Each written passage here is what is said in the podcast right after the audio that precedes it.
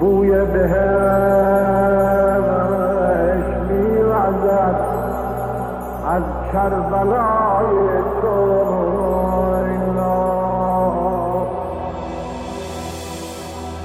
بوی بهش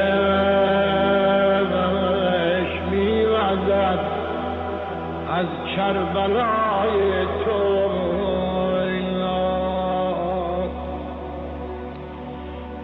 گفتند که سر حسین را به کربلا بازگردانند و به بدن ملحق کردند و علی ابن الحسین آن را بازگردانید گروهی دیگر گفتند یزید آن را نزد امر ابن سعید ابن آس عامل مدینه فرستاد. امر گفت هرگز نمی‌خواستم آن را برای من فرستد. و فرمان داد نزدیک قبر مادرش فاطمه دفن.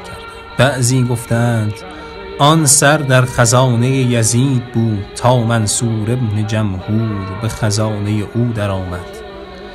آن را در سبدی سرخ رنگ یافت و به سیاهی خذاب شده بود.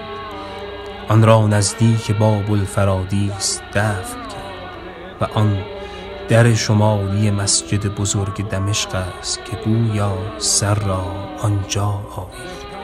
بعضی دیگر گفتند سلیمان ابن عبدالملک مروان آن را در خزانه یزید یافت و در پنج جامعه دیبا کفن کرد و با جماعتی از اصحاب خود بر آن نماز گذاردند و دفن کردند. حتی گفتند که به قاهره دفن شده است و باز گفتند که مردی از شیعیان آن سر را دزدید و آورد. نزدیک قبر امیر المؤمنین دفن کرد و گفتند نزدیک قبر امیر المؤمنین همان مسجد حنانه است و باز گفتند که در بالای سر امیر المؤمنین دفن کرد. شاعری گفت در زمین مشرق یا مغربش جستجو نکنید.